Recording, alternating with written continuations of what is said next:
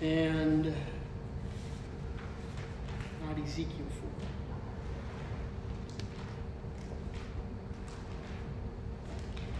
4. I'm going to read through verse 26, 1 through 26. Um, I seriously doubt I'm going to be able to get through the whole text. So, um, but that's what we're going to look at so far, at least to get the context. Beginning in verse 1, John 4. Now, when Jesus learned that the Pharisees had heard that Jesus was making and baptizing more disciples than John, although Jesus himself did not baptize, but only his disciples.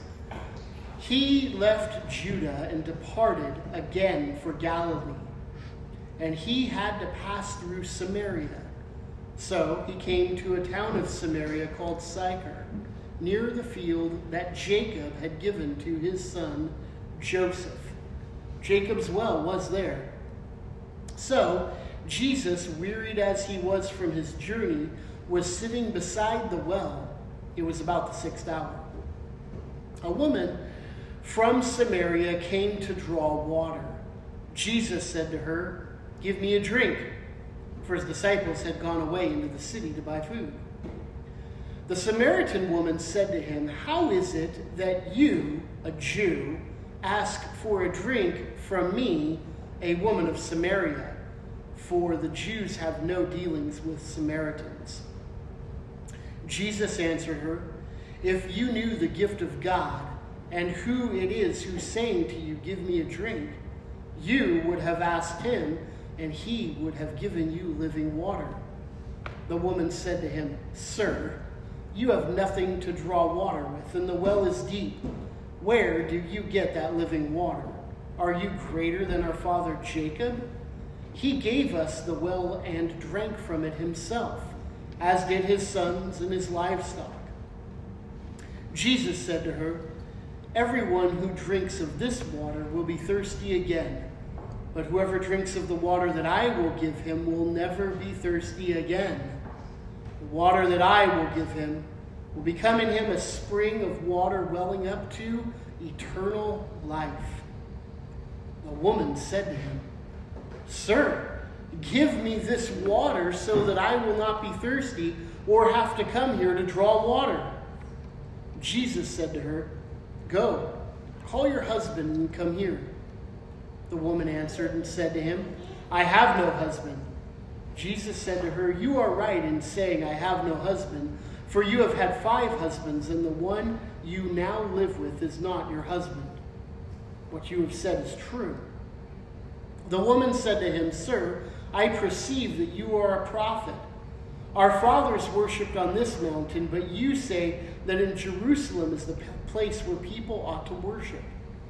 Jesus said to her, Woman, believe me, the hour is coming when neither on this mountain nor in Jerusalem will you worship the Father.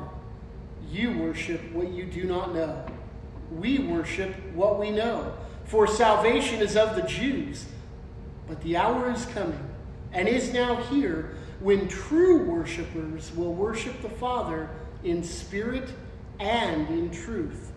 For the Father is seeking such people to worship him. God is spirit, and those who worship him must worship in spirit and truth. The woman said to him, I know the Messiah is coming, he who is called Christ. When he comes, he will tell us all things. And Jesus said to her, I who speak to you am he. Lord,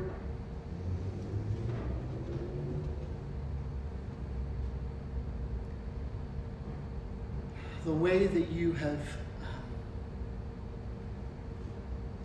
condescended to us. I, I, love that phrase that you speak to humans like a baby uh, gets talked to by his parents. you listen to us, you, you, you, you meet us where we're at, Lord. Even someone like this woman who is clearly living in such sin, but yet you, being the great God that you are, has seen fit to love her and to call her to yourself, Lord.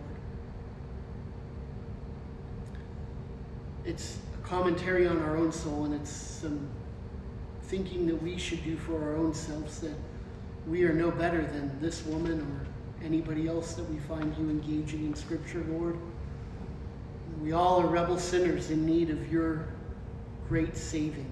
We are all desperate and thirsty in need of this living water that wells up in eternal life. We are all pride and prideful and arrogant and in need of your rebuke and correction and instruction.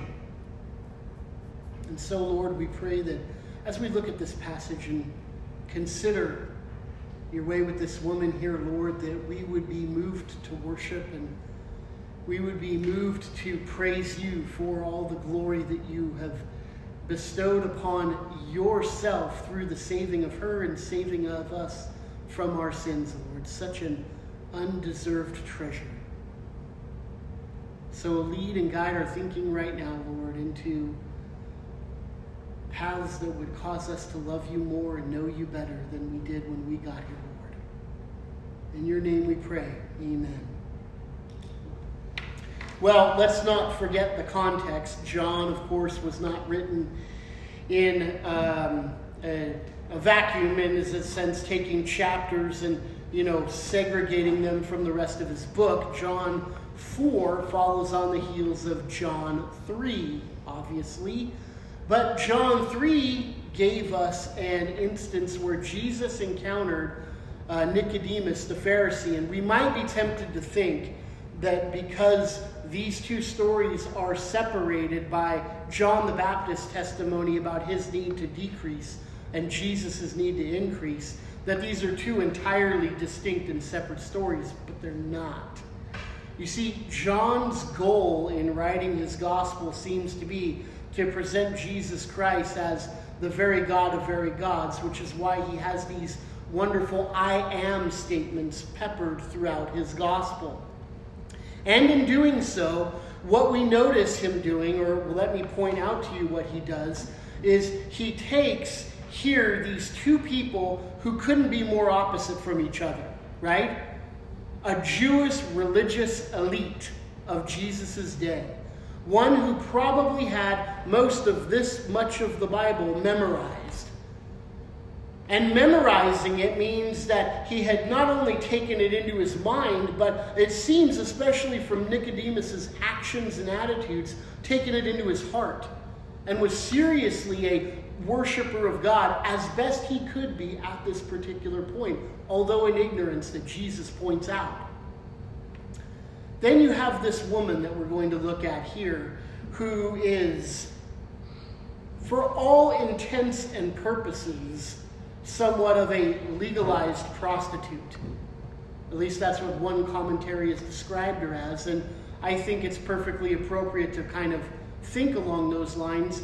She legally been married to five different men, but yet the one she's living with at the time where she encounters Jesus isn't her husband. So she is clearly one who is um, used to experiencing some form of physical comfort from many different men to say it in the most understated way that I possibly could. But she clearly is not someone who is desiring to worship the true and living God.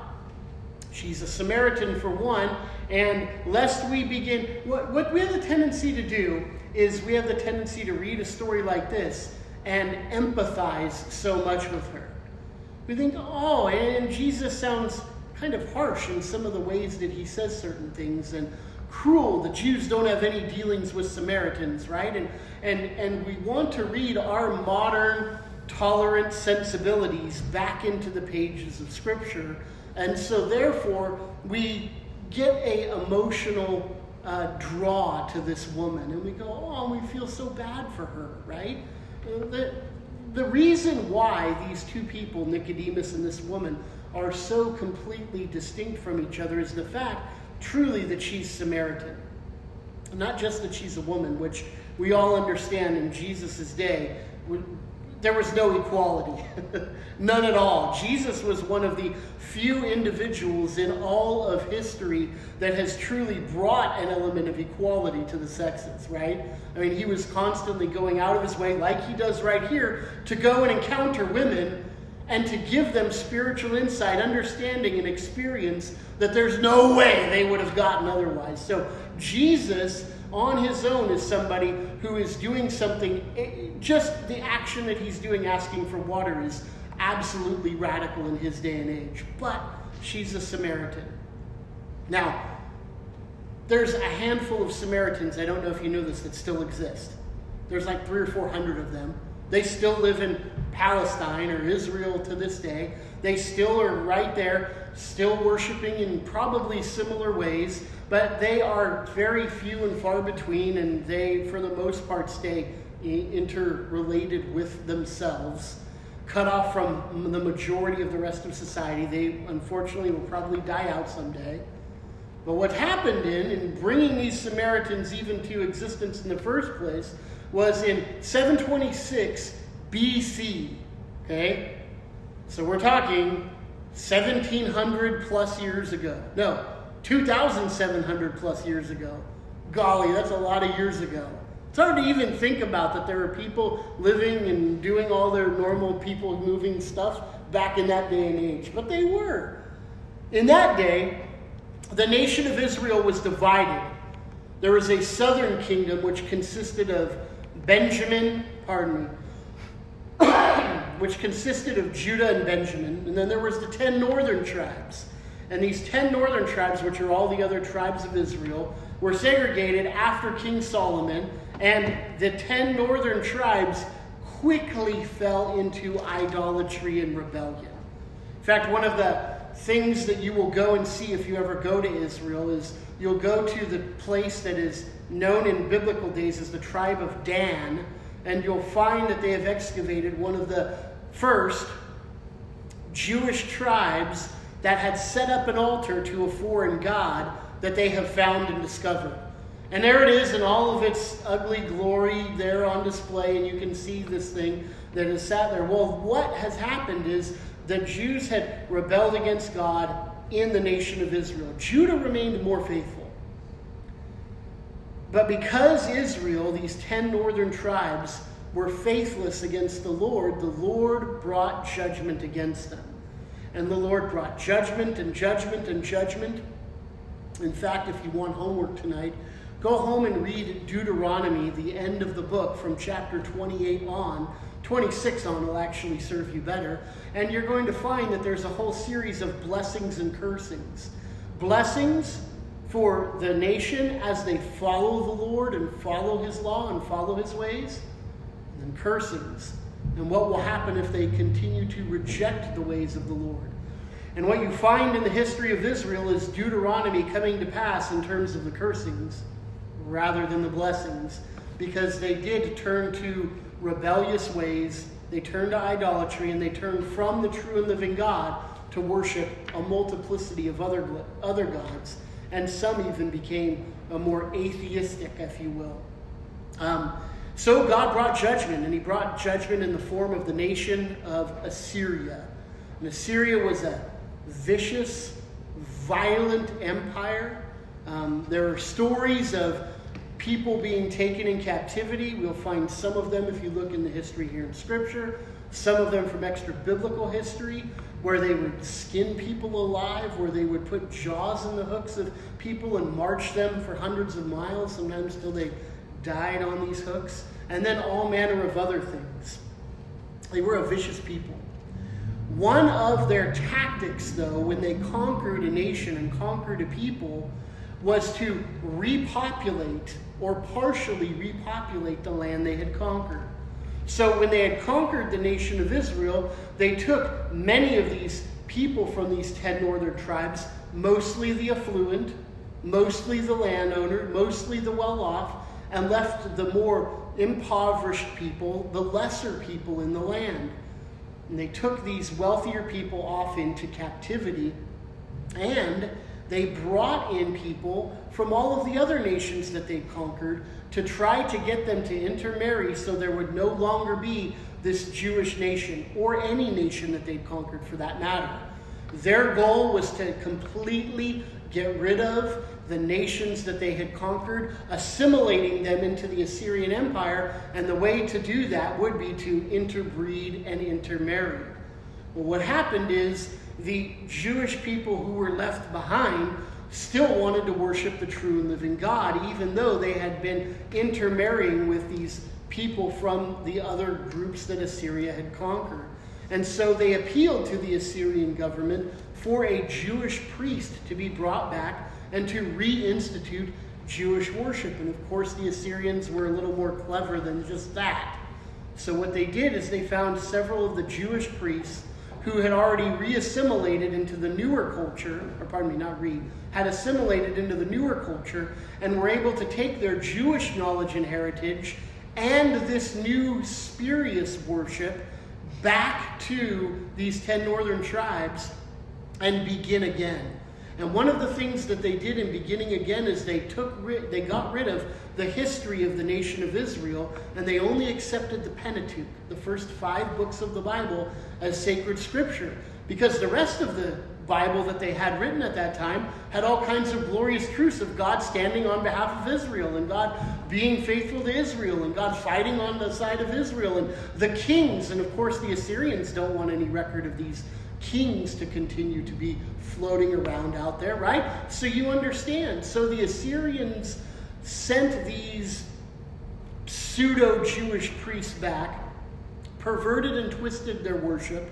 Rather than establishing worship back on Mount Zion, back in Jerusalem, where the throne, pardon me, where the temple was established, they instead set up a place on Mount Gerizim to be worshipped. Now, Mount Gerizim in two places in the Pentateuch, Numbers and in Deuteronomy, is seen as the place of God's blessing. So, what they were trying to do is pervert and twist the worship of God by saying, oh, here's a place of blessing we find in the Pentateuch, and set up and establish a temple of worship there, which is the context of why we see what the woman says here at the end. You say we should worship there, we say we should worship here. Which is it? Well, that's why. There's a very serious theological discussion that had been had for generations, for centuries at that particular point. So, if you think about it, what happened is these pseudo priests came back in, established a perverted or twisted version of Judaism worshiping on a different place than God had ordained and practicing different sacrifices and different ways of worshiping than God had instituted, all for the sake of keeping this Assyrian homogeny, right?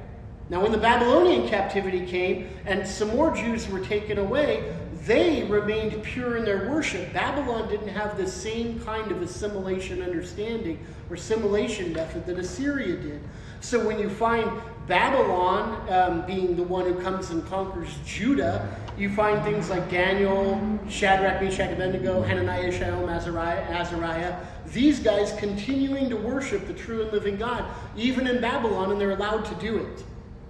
And worship continues to exist in Babylon as faithfully Jewish as they possibly can be. Remember Daniel there at the end of his life faces Jerusalem as he prays and he gets caught and thrown in the lion's den. You guys know that story well.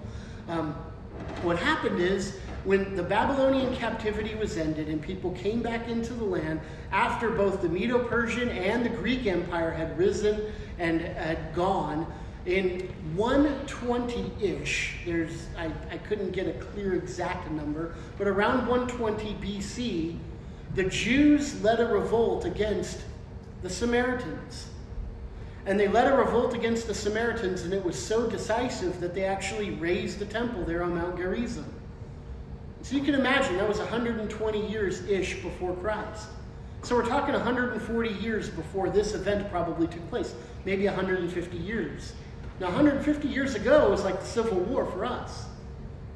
So it's, it, it's, it's that recent of a memory in the mind of this particular woman, right? So for her, and for the Samaritans, this is still a very raw wound that is open and is there, that the Jews treat them so in their mind distastefully. But let's think about it. Let's, uh, we don't want to be anachronistic. I already cautioned us against that. So, what I want to do is give an analogy to help us try to put ourselves in this mind frame. What I'm not doing is trying to get you to read what I'm about to say back into the text. It's purely for you to kind of get an idea of what's going on here. Okay? So, we're a Christian church. We have a very firmly Christian statement of faith. We are Trinitarian, right? We believe the Bible is the infallible Word of God, the sole rule for our faith and our life that exists. We run everything that we do through the filter of God's Word and through our understanding of the Godhead, the Trinitarian Godhead. Okay? Now, we might, in many ways, be inclined to work with other religious groups. But there would be a time that we would come into conflict with these other religious groups, and we just frankly couldn't be co belligerents anymore. We couldn't work together, right? And think about Jehovah's Witnesses. They come in and they'll knock on your door, and they'll tell you all manner of things. I love it when they come to my house. They kind of pass by now. But sometimes they still stop. But I love it because I love to talk to them because they're not used to speaking with somebody who is of the same theological persuasion that I am. And so the Reformed faith is something that they're, they, they wrestle with. They, they don't know how to have an answer for it. And it's a good thing, and it gets them thinking. But there's no way that we would be complementary in terms of anything we did, in terms of any type of worship at all. They are anti Trinitarian. They don't believe the Bible in this sense. Right here is the established firm Word of God. They've I've got a New World Translation. I just got the other day at home. Looked up three passages. I was with Fred when I got it, and they all have different wordings in different sections that either minimize the deity of Christ or reject the way of salvation that we believe that Scripture clearly teaches. So we would not, in any way, any shape, any form, say they're Christians. We stand side by side with them, at all. Period. End of story. In that way, Christians have no dealing with the Jehovah's Witnesses. Following me? Do I hate them? No. Do I want to go, you know, uh, vandalize their homes and say, you rotten pagans, on, with some spray paint? No. But they are in no way, shape, or form on the same page with me in terms of worship, and we utterly reject their worship as being legitimate based upon God's revealed word, not on my own, like, oh, I just feel like I want to reject them. Right? Now, that's an illustration. Again, please be careful by reading those sensibilities back into the text. But what I want to do is help you understand how people can be supposedly similar, but yet so different from each other in terms of their, well, outright hatred in some instances. So, this is what Jesus is walking into. An interesting fact look at verse 4. The, the beginning part of this, we already talked about how he was not baptizing, but his disciples were baptizing. We talked about that before. But he left for Galilee and he had to pass through Samaria. No, he didn't. There's like five different routes to get to Galilee. Only one of them went through Samaria. He didn't have to go through Samaria. He's God. He can do whatever he wants. Who can possibly compel God? They have to go through Samaria. It's not like there was a quarantine and all the other roads are blocked off and the Samaritans were just like, hey, we're opening our country. And Jesus is like, okay, I got to go through Samaria, right? There's a very modern illustration there. But it's nothing like that. I would compel you, and I believe I am persuaded by the fact he had to go through Samaria because he's God. Because predestined before the world began, before time even was put into place, before the heavens were flung into existence, before the very first time God spoke, let there be, God the Father determined this woman would find salvation through his son, Jesus Christ. and therefore, Jesus had to pass through Samaria. Oh, that sends chills up my spine. Because if he did that for this woman, And he did that for Nicodemus. And these two people are completely opposed to each other. Nicodemus the Jew of Jews, right? The Pharisee of Pharisees, the one who is a, a, trying to follow the law to the exquisite degree, making it beautiful on display as he lives his life according to the law. And here's a Samaritan woman, a woman who he would, Nicodemus, have rejected in every way, shape, and form, and had been following a perverse tradition and religion, and her own lineage was perverse and twisted because she was inter- interbreeded with other people who weren't Jewish in every every way, these two people couldn't be more different than each other. And yet, Jesus had to go to her just as much as he had to talk to Nicodemus. There is hope for you. There is hope for me. This tells me that I absolutely can, with confidence and authority, preach the gospel anywhere I go, and there is no person, no matter what I think about them, no matter what my preconception might be of them, that is outside of the bounds of the grace of God. Faith comes by hearing, and hearing by the word of God.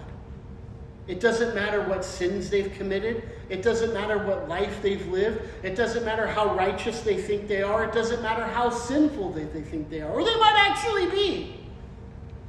God's grace does not have bounds based upon any of those distinctions that we would so love to put up as human beings.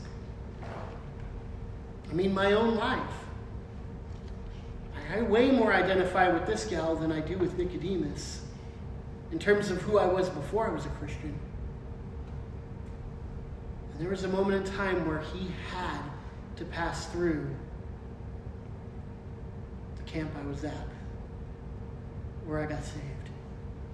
He had to pass through there because that point in time was, again, predestined before the foundation of the world. Where everything up to that point brought me to the place where I was completely and totally laid open, naked, and bare before the very Word of God, like the book of Hebrews tells us. Brightly cut down the middle divided in soul and spirit, confronted with my sin and my unrighteousness, and God had to meet me there in that moment. And His Spirit came upon me and caused me to be born again, just like He said would happen in the case of Nicodemus. So I love this. Oh, I, I love what John does here. Because what John wants to do is put this book in the hands of anybody out there who will get their hands on it. And as they read through it, realize I can be saved too. If I would believe and repent of my sins. God so loved the world. A Samaritan woman who was living in perpetual sin and a Jewish religious Pharisee who was the elite of the elite of his day God so loved the world that he sent his son, that either one of those people and anybody in between that spectrum would believe in him, would have everlasting life. He had to pass through Samaria. And so he came to Sychar, near the field that Jacob had given to his son Joseph. And Jacob's well was there, and Jesus was wearied from his journey, and he sat beside the well, and it was about the sixth hour. Not Sychar, it, it, it doesn't exist as a town today, but you can go there to Israel and you can go to some ruins from the town that's there at the base of Mount Gerizim. And it's interesting to see. I have some pictures somewhere from when I was there. Um, but even before this time, Jacob, the great patriarch of the faith, had dug a well and had bought this particular plot of land and given it to his son Joseph. He had watered his own livestock there, and he had lived and dwelt there for a long period of time. It was a place that is revered in Jewish history and clearly revered in Samaritan history as well, because this would have also been included in the Pentateuch, the books that they believed were sacred scripture. But I want to point out two things before we get into the conversation. The first thing that I want to point out is that Jesus was wearied from his journey.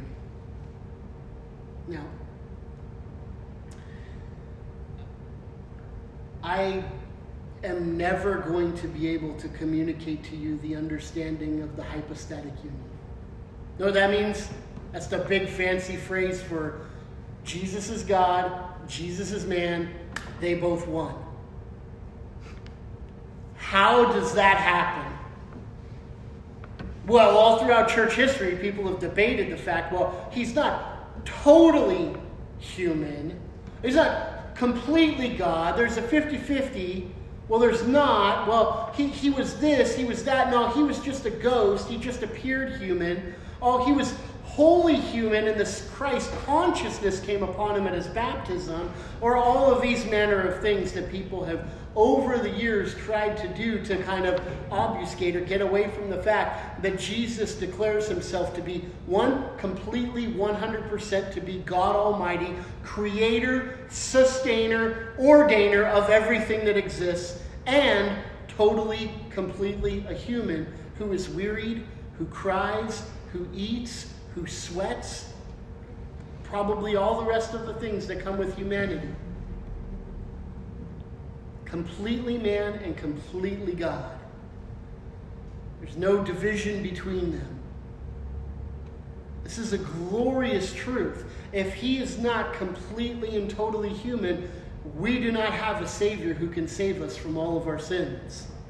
If he isn't completely and totally God, we don't have a Savior who can save all of us from all of our sins. His humanity means that as he lived a perfect human life under the law, he can substitute his life for a human's life. Him being God means that he can do it infinitely. He can do it for all of the people who were ever ordained to believe throughout all of the ages of history. But without both his deity and his humanity, we don't have both of those truths. But the glorious thing, we do have both of those truths. And so little, little, little, little details like this matter so much that he was wearied from his journey. It isn't just so I have a point of identification with Jesus. Well, I got tired when I hiked once too. No. It's to show us the fact that Jesus was the absolute, perfectly capable Savior of humanity. The second thing I want to point out is he was sitting beside the well at the sixth hour. Now, there's a lot of disagreement I've noticed about what this sixth hour means. Is it 6 a.m.? Is it noon? Is it 6 in the evening? Um, different, you know, cultures rendered it differently. In fact, it even seems like different periods of Jewish history rendered Jewish time differently. The Romans rendered it differently. The Greeks rendered it kind of differently. So, what is he actually uh, saying here? I don't know. And I'm not going to even try to give you some kind of wonderful guess that here's why I think it's this. I will tell you my own personal conviction, and I don't care if you disagree. That's totally fine. It's good, it's great. I don't think this is six in the morning because number one, Jesus was wearied from his journey. He'd been walking a while. Number two, that's when most people would come out of the town to draw their water, but Jesus is alone with this woman, so it's probably not that early in the morning. I don't think this is six at night, although that would have meant Jesus was wearied from his entire day journey. But that's also when other people would come out to draw water because cool of the morning, cool of the morning, cool of the day, right? I think this is probably right in the middle of the day, in noon. So some accounts of rendering time in biblical time that's going to account for, and some it won't. I have no hill to die on. But I want to point out, and the reason why I make a point of this is because what I want you to see is there are, as we study God's Word, certain things that would have been absolutely culturally understood back in their day and age, and that we don't completely get, and it doesn't take away from the truth of the text. Some people have a real problem with that. They have to know every single thing has to be accounted for, or else, oh no, it suddenly isn't God's word. Be careful of that. That's the road of the King James only fundamentalist. Okay, that's the road of the person who becomes so insulated and it's us for no more because we have all of the understanding of every single you know, jot and tittle of the text. Okay? It's, it's okay to have some differences as we're Christians and we're trying to understand the truth of God's word. Anyways, that's a bonus side point. Let's get into what the conversation is, and there's no way we're going to finish this whole whole conversation. So I'll get as far as I can. A woman from Samaria came out to draw water and said to her, Jesus said to her, Give me a drink. For his disciples had gone away into the city to buy food. The assumption is the disciples would have been the ones who had got him the water. Jesus is no respecter of persons, though. Right? He, he, he's perfectly okay asking this woman for a drink, even though culturally it was clearly a no no, right? We've already seen that. It was clearly taboo, and she understands that. But Jesus is no respecter of persons. This, for me, is, it can be convicting. Can be. And I think if anybody's honest, it can be convicting. I remember, do you remember Gene Autry? That old cowboy guy from like the 30s or 40s or something. He was one of the first like cowboy movie stars. And there's a Gene Autry Museum down in LA, and I remember my grandma taking me there when I was a little kid. And so Gene Autry was this figure that I kind of remember as a kid growing up. He was kind of a, a predecessor to the Lone Ranger. That kind of, you know, not a vigilante, but he'd go out there and get the bad guy, kind of cowboy kind of thing. And he had a statement that he said he never met a person that he didn't like. It's man. He said he never met a man he didn't like. I don't understand that. I don't relate to that. I want to, uh, believe me, believe me, believe me, I want to live like that. I really, really, really do. But if I'm perfectly honest, golly, there's people I don't like. and there's people you don't like. And I, am sure that there's no Gene Autry's here right now. He was a rare, rare bird. Maybe that's what got him the stardom that he got. I don't know. But the truth of the matter is, and you know what? It's awful. I hate it. It sucks that I am that I am like that because it means I'm a respecter of persons. It means there are people who I'm going to treat differently than I'm going to treat other people. And doggone, I wish I wasn't like that. This is one of the things that was, as I'm reading this text, particularly convicting for me this week. Lord, I want to he takes this woman who otherwise would have been not spoken to at all, and he uses this opportunity to bring her the most glorious truth she could ever have. And here I am bothered about something somebody said to me like five years ago, or, you know, the way this one person looked at me, or, you know, whatever stupid thing it is that I suddenly become a respecter of persons about. I'm so less than Jesus. But that's what makes Jesus so good and so glorious is that he is so much bigger than me. It's good when I see my faults in light of Jesus because it helps me see him as most glorious and me worship him as I confess my sin and then I look to him to give me the strength to uh, get over these things. He's no respecter of persons. Well, the Samaritan woman said to him, How is it that you, a Jew, ask for a drink from me, a woman of Samaria, for the Jews have no dealings with Samaritans. Well, the Samaritan says, How is this that you are asking me for a drink? Now, it, it might be my own personality, but I read snark into nearly everything this woman says. I hear her saying, What are you, Jew, asking me for water? How about getting yourself? You know, that that's this is the way I hear her voice. Although she probably sounds better than my voice. But this is the way. So as we go through this, this is what I'm how I'm hearing her speak. And, and so I think phrases that she uses here are they they they they gain in snarkiness.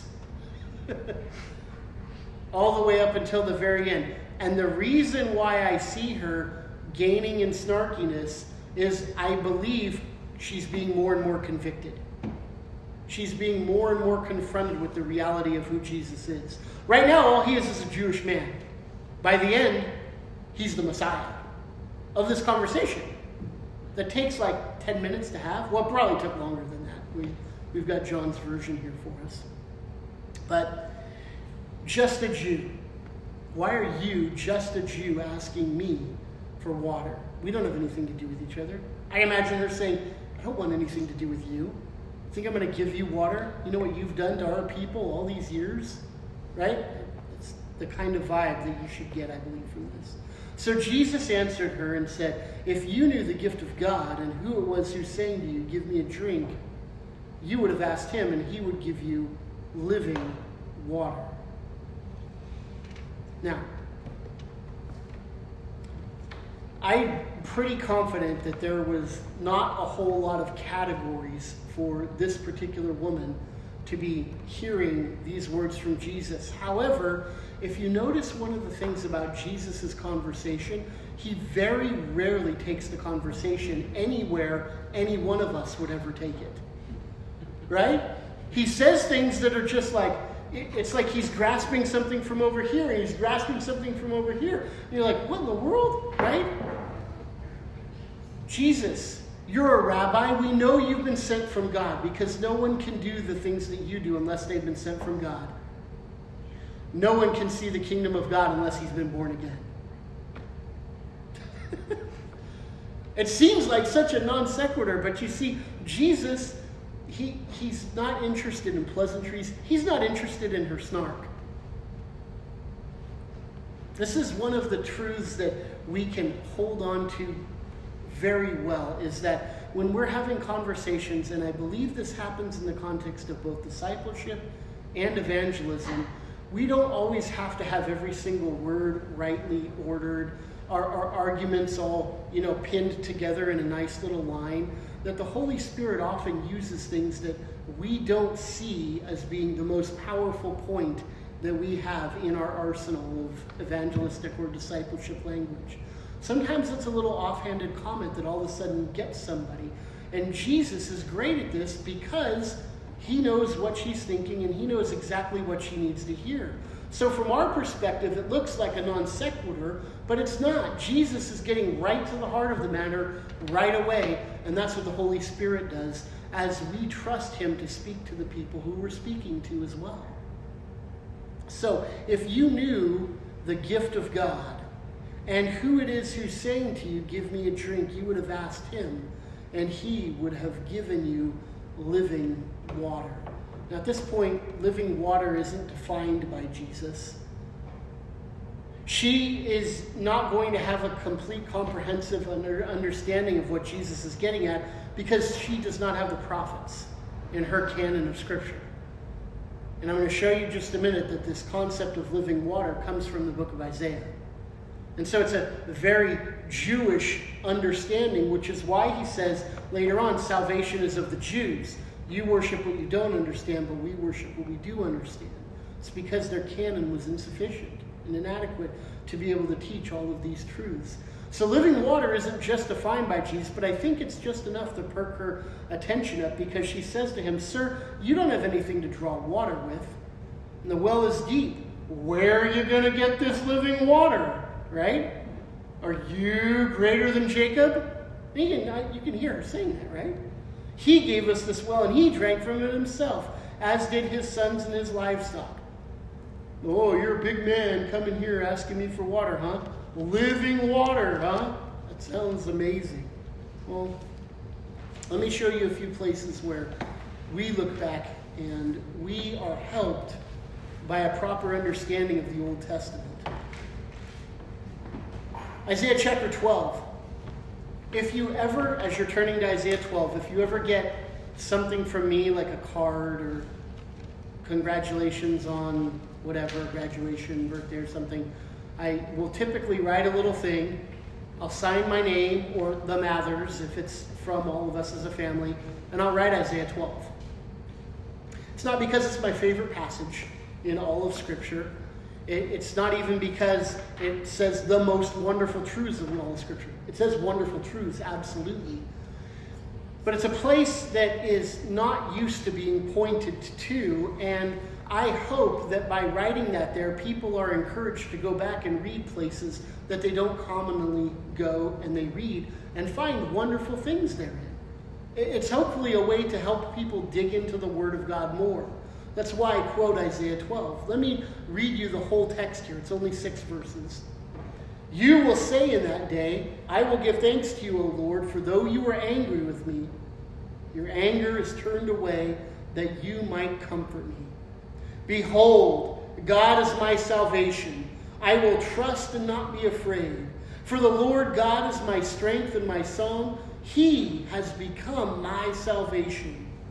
With joy, you will draw water from the wells of salvation and you will say in that day, Give thanks to the Lord, call upon his name, make known his deeds among the peoples, and proclaim that his name is exalted. Sing praises to the Lord, for he has done gloriously. Let this be made known in all the earth. Shout and sing for joy, O inhabitant of Zion, for great in your midst is the Holy One of Israel. And there you see in verse 3 in verse 3, he says, With joy you will draw waters from the wells of salvation.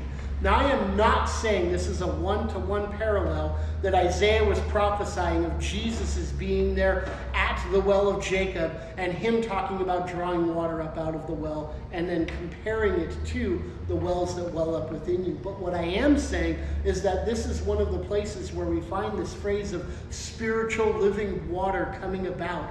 So when Jesus uses the phrase living water again in John chapter 7, there in Jerusalem, there's a greater understanding because they have these texts to fall back on.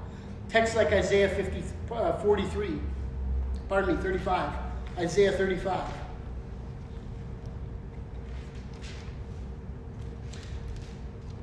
Boy, I'd like to read this whole thing. The wilderness and the dry land shall be glad the desert shall rejoice and blossom like the crocus. It shall blossom abundantly and rejoice with joy and singing. The joy of Lebanon shall be given to it, the majesty of Carmel and Sharon. They shall see the glory of the Lord and the majesty of our God. They will strengthen the weak hands and make firm the feeble knees. Say to those who have an anxious heart, Be strong, fear not. Behold, your God will come with vengeance. With recompense of God, he will come and save you. Then the eyes of the blind shall be opened, the ears of the deaf unstopped. The lame man will leap like a deer, and the tongue of the mute will sing for joy. Waters will break forth in the wilderness and streams in the desert. The burning sand shall become a pool, and the thirsty ground springs of water. In the haunt of jackals where they lie down, and the grass shall become reeds and rushes. And on we can go from there. Or Isaiah 44. Isaiah 44 says, But hear now, O Jacob, my servant, Israel, whom I have chosen. Thus says the Lord who made you and formed you from the womb and will help you. Fear not, O Jacob, my servant, Jeshurun, whom I have chosen for I will pour out water on the thirsty land and streams on the dry ground.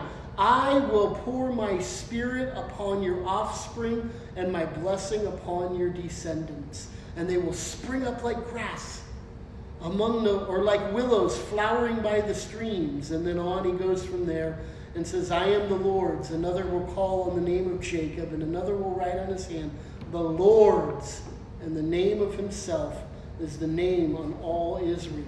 Or Isaiah chapter 49. Isaiah chapter 49. Say to the prisoners, Come out. To those who are in darkness, appear. And they shall feed along the ways, and on the bare paths shall be their pasture. They will not hunger or thirst, neither scorching wind nor sun will strike them. For he who has pity on them will lead them by springs of water they will guide them. And I will make all my mountains a road, and the highways shall be raised up. And behold, all these shall come from afar, and behold, from the north, from the west, and from the land of Cyrene, and on. He goes from there, and on we can go from there. I have several more that we could look at. But you hear the point, and he even makes the point in Isaiah 44 that the waters raising up into the spring of eternal life is likened to the Holy Spirit's work within a person. The Holy Spirit's greatest work is not miracles and healing. The Holy Spirit's greatest work is regeneration. saving dead sinners from their sins, taking those who were dead in their trespasses, who were by nature children of wrath, causing them to become born again, believe in the Lord Jesus Christ, and then baptizing them into the body of Christ. Baptism Holy Spirit is baptizing into the body of Christ, not a second blessing, not some uber super spiritual Christian. It is you becoming a Christian and you being brought into the family of God. We could use the phrase adoption. It's a wonderful word there. So when he says you're going to get these living waters that well up within you, he's talking about this regeneration that comes from the Holy Spirit that Isaiah prophesied about back in chapter 44. Jesus says, Everyone who drinks this water will be thirsty again, but whoever drinks the water that I will give him will never be thirsty again. The water I give him will become a spring of water welling up to eternal life. And the woman said, Sir, give me this water so that I will not be thirsty and have to come here to draw water. Now we'll stop there. It's such a superficial understanding that she has of what Jesus is saying. Now, I don't know if it's just pure ignorance on her part or if it's deliberate snarkiness. I kind of think it is. That she's like, well, I don't want to come back down here and draw water. But I think the reason for that is because she is genuinely feeling the conviction of the Holy Spirit at that point. And we'll see this as we go on through the rest of this particular section. But to close, the important thing for us that as we walk away from here is to be reminded of the fact that here the Lord takes this woman and he brings her gently, lovingly, as, as much as she's pushing back against him, he still is such a caring and compassionate Savior and bringing her to the place where she will eventually see her need, respond to Christ as her Lord and Savior, and then go make disciples of her nation. I don't know if she did any baptizing in the name of the Father, Son, Holy Spirit. We don't have that information. But we do know that the Lord is mighty to save. And you know it if that you have believed and trusted in the Lord Jesus Christ because you have that welling up of living water within you and you no longer thirst like you do physically every single day, but you no longer thirst for that spiritual satisfaction because you now have eternal life. And that's within you, and it will never be taken away from you. Christ completes that which he begins. And so, beloved, if you have been born again by him, you can be absolutely assured that you are his and he is yours. Father, Thank you for the love that you've given to us in sending your Son to die for us, to live for us and die for us. That you might give to those of us whom you have ordained that eternal life that is the glorious gift that comes through your doing. So, Lord, we ask and pray that as we come to your table, that we are excited with the joy of worshiping you and experiencing this covenantal blessing that you've given to us in your Son. Thank you, Lord Jesus, in your name.